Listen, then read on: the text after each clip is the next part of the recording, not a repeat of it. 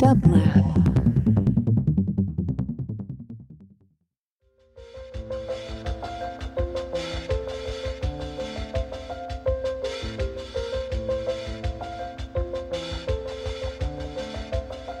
Welcome to the Quarantine Tapes, a daily podcast from Onassis LA and Dublab.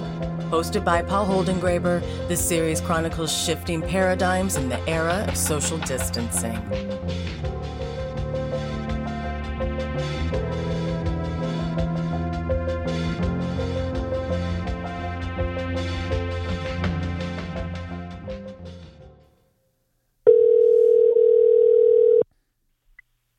Uh, yes, hello.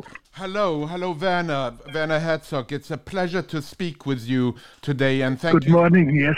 Good morning to you, and thank you for launching our quarantine tapes. We're beginning uh, the series now in these very troubled times, and I'd like to start with a quotation by Pascal that I, I know Blaise Pascal is very close to you, and uh, uh, Pascal in the Pensées said something that has very much been on my mind now partly because it's taken a whole new resonance in these times. Pascal said that all of humanity's problems stem from man's inability to sit quietly in a room alone.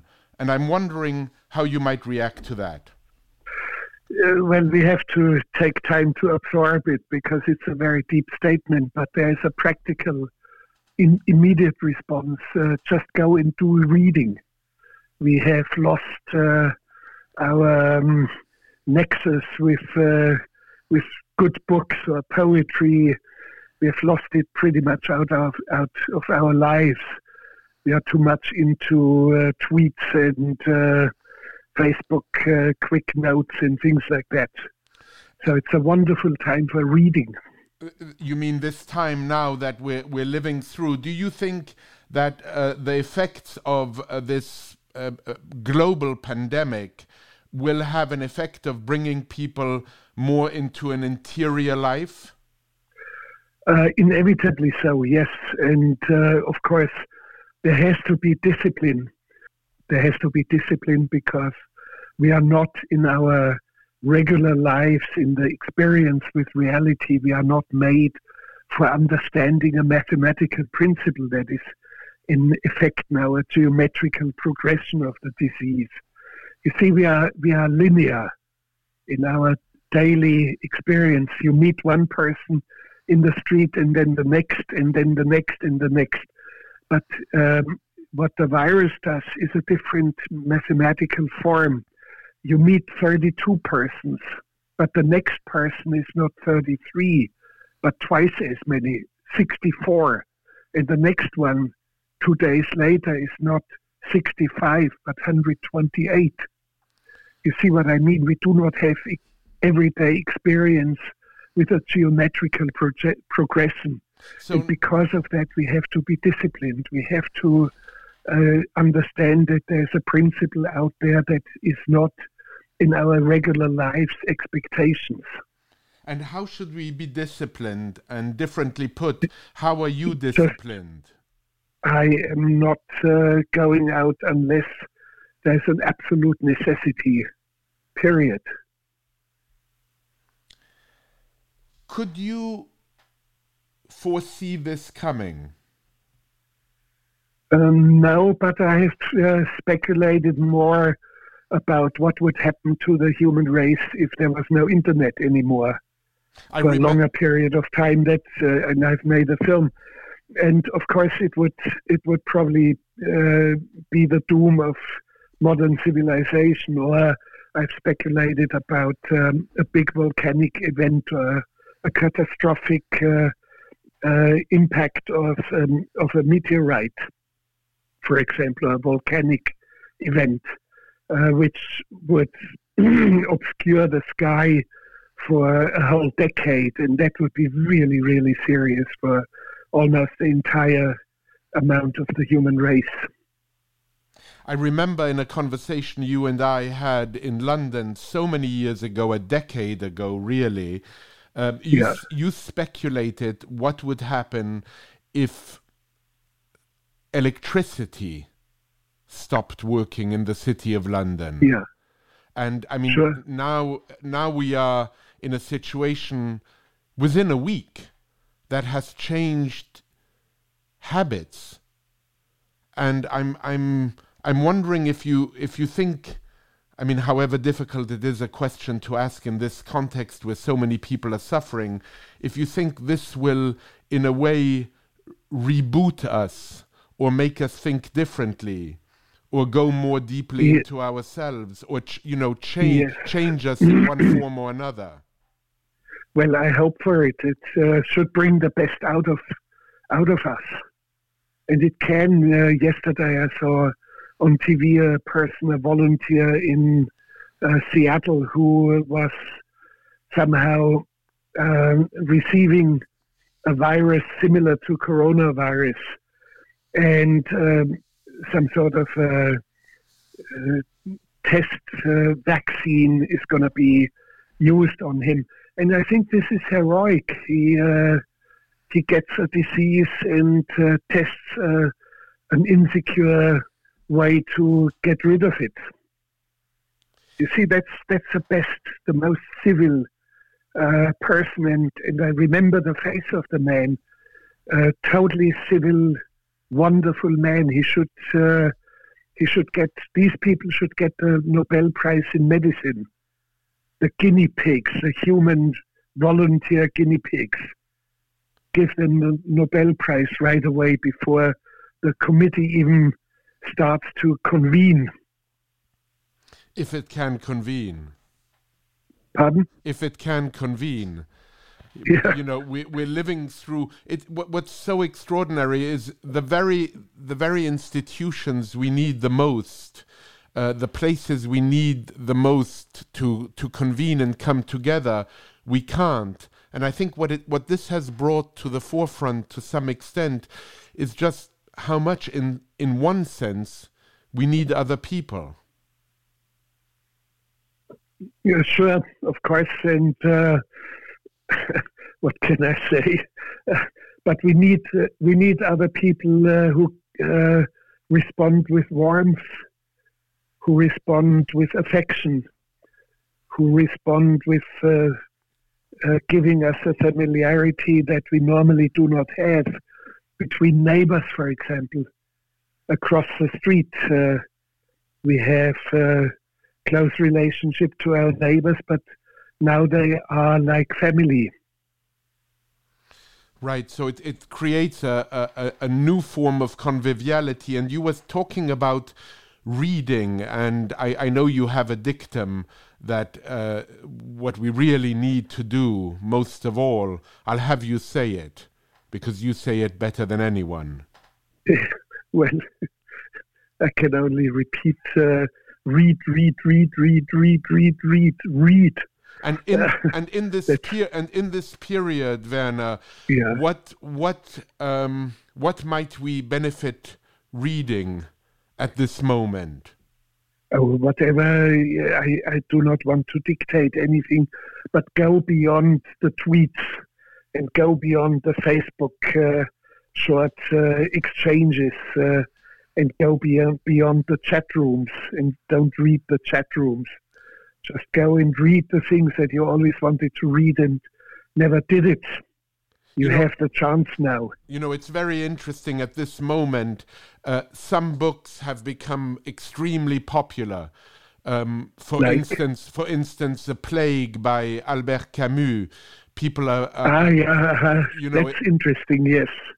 well, and- that's a quintessential book because it deals with a with a deep human aspect of it, with a philosophical aspect of it, with uh, absurdity and uh, nihilism reigning, and and still doing the right thing. Yeah, um, and uh, you know it, that, that. I mean, there's a whole list of books that are being submitted now: Saramago, uh, Camus, Boccaccio. Um, you know, people are even turning to to the Greeks to to think about. Yeah. You know, what what how how did they in a way deal with pandemics and with plagues? And I think so much also of of some of your your your your films which have dealt directly with isolation, be it Into the Abyss or Death Row or The Enigma of Caspar Hauser. So isolation is is a, a theme that has been with you for forever, one might say. Well, isolation is one thing, but uh, but the deeper step is an existential solitude, and that's what uh, what I'm more after. That's more fascinating for me. How so? And Caspar Hauser is about uh, an existential solitude, and my new feature film, um, which I shot in Japan, Family Romance, is about deep solitudes where people rent um, friends that are absent. You there are agencies who rent friends um, and family members missing, and and it's something uh, which is coming at us uh, with or without coronavirus. The, the the the question I think that is on everybody's mind is how will life be when this too will pass? Uh, it will resume, uh, and uh, but there will be a cultural memory, like we have a cultural re- memory uh, of the European plagues in 1338, 40 or so. Um, that there is some some sort of a deep echo inside of us, and uh, this will be uh, renewed, we uh, we will understand that our collective existence is uh, is a fragile one, you and know, our presence on this planet is fragile. And and nature has has the last word. Uh, not no. only nature, sometimes we can have the last, words. We, we can inflict uh, we can inflict our own doom upon us. Uh, but ultimately, it's it's nature that, that does the job. It's microbes, uh, uh, a very big meteorite hitting, and, and then it's going to be over. I remember so so vividly when when we once spoke, and and you you you spoke precisely of all the organisms that will survive us that we we as a, a species will disappear so much quicker. Yeah, of course, uh, there are more robust species out there. Reptiles, of course, they are much more robust and had had a much longer life in evolution. Or cockroaches, of course, they can even withstand a nuclear blast. They can absorb ra- radioactivity. And then, of course, microbes microbes two kilometers underground uh, who are uh, in a state of uh, suspended animation. And they may come to life and do something funny to us. Something that comes through my mind now these days is to all these new forms of of uh, of conviviality that in a way were exotic until most recently, like the phone. People have not used the phone the way they're using it now. It's coming back in some form or fashion because we we we feel the need to hear the grain of the voice of other people. Yeah, well, I I see that, but I um, since I do not have a cell phone, you're calling me on a landline. I do have an old-fashioned landline with a cable into the wall. So, um, but um, I have uh, meaningful conversations uh, via email, for example, or discourse via email. But I'm not on social media, of course. And never will be. No, that's not my thing. I'm I'm into as I said, into reading, into poetry, into uh, other forms of communication. My kitchen table, holding six. That's my my social medium. That's my platform. And uh, I do believe that um, what we are seeing now may originate new forms or, or old forms of culture, like um, uh, voice conversation, which is not practiced that much anymore. Or like in Boccaccio's Decameron, uh, it's like beginning of culture. The plague hit Florence. Uh, uh, young people flee to the countryside into an abandoned um, estate, and now storytelling begins. Everyone has to tell a story each night, and it goes for exactly 10 days. You've got 100 stories. And it's like a beginning of culture, beginning of storytelling. So in, in, in your in your wildest dreams, which I know you have during the day and not at night, in your wildest dreams, the beginning of culture after this pandemic would look like what? Um, people huddling together and um, sharing warmth and sharing sharing stories. singing songs. That's what culture is all about. You know, and a collective, yeah. a, a collective agitation of mind, and everybody around me that whomever I see uh, is in a state of agitation, and uh, that's a good side effect of what we are witnessing.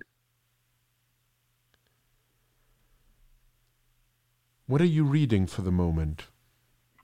Uh, quite quite a few things. Uh, uh, I'm rereading uh, an obscure Greek uh, historian, Diodorus Siculus, for specific reasons, and I've gone into reading Alexander von Humboldt, his uh, travel to South America in 18, 1801, 1802 very fascinating to the Orinoco, into Mexico and other places. And I'm reading poetry, Pasternak.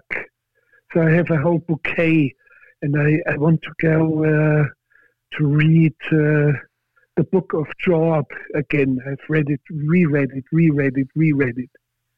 And I want to reread uh, uh Daniel Defoe's Journal of the Plague Year. Yeah. 1722 or so, but the plague year was 1665 and he was a little child.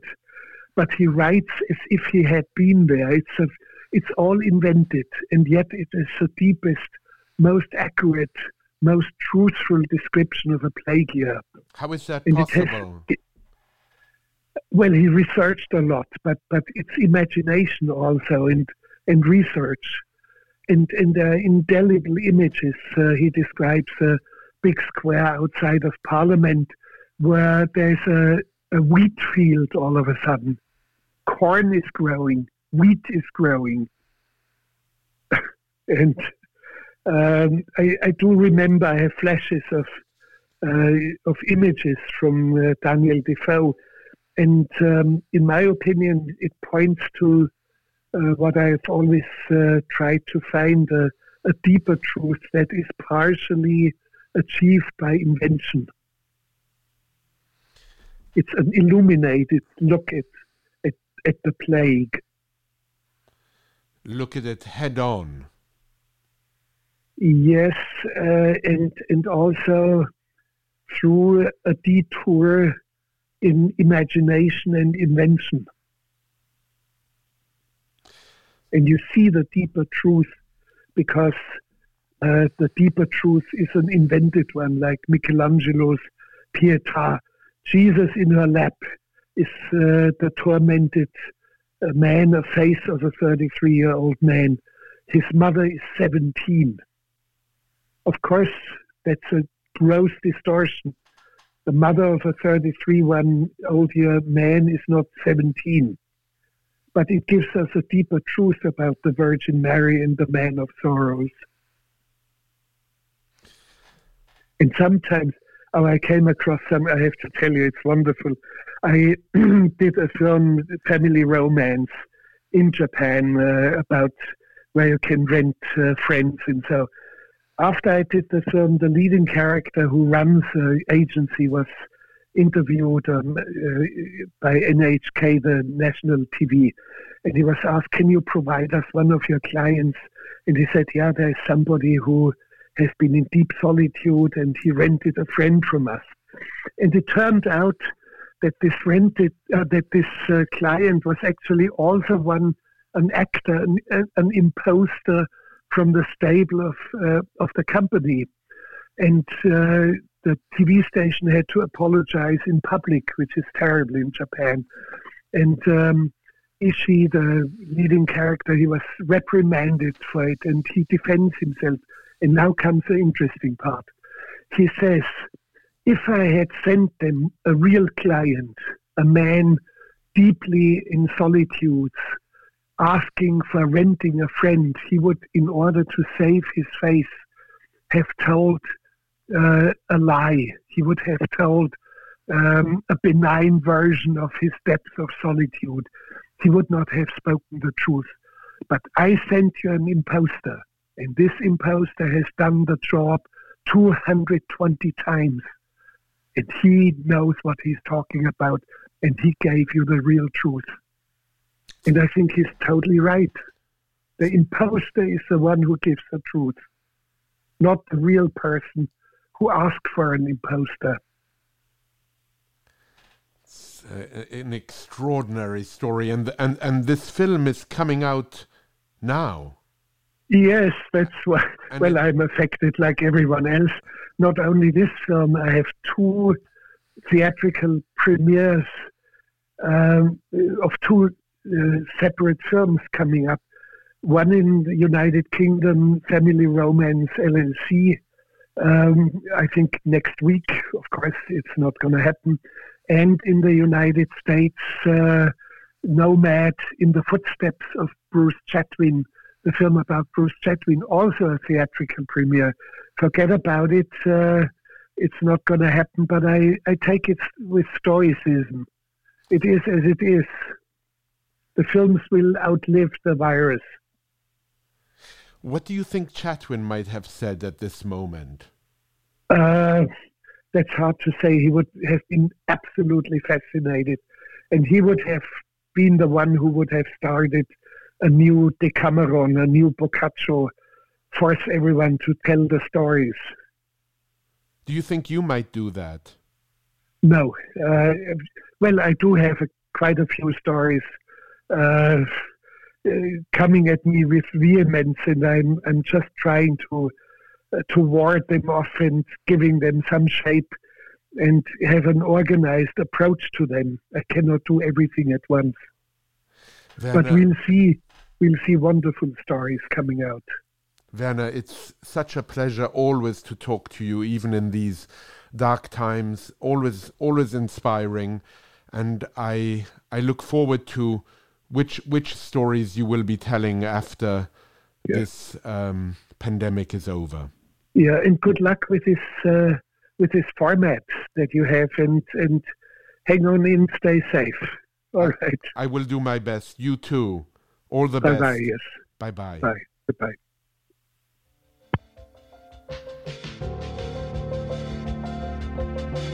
To support this show and Dublab's progressive programming Go to dublab.com slash support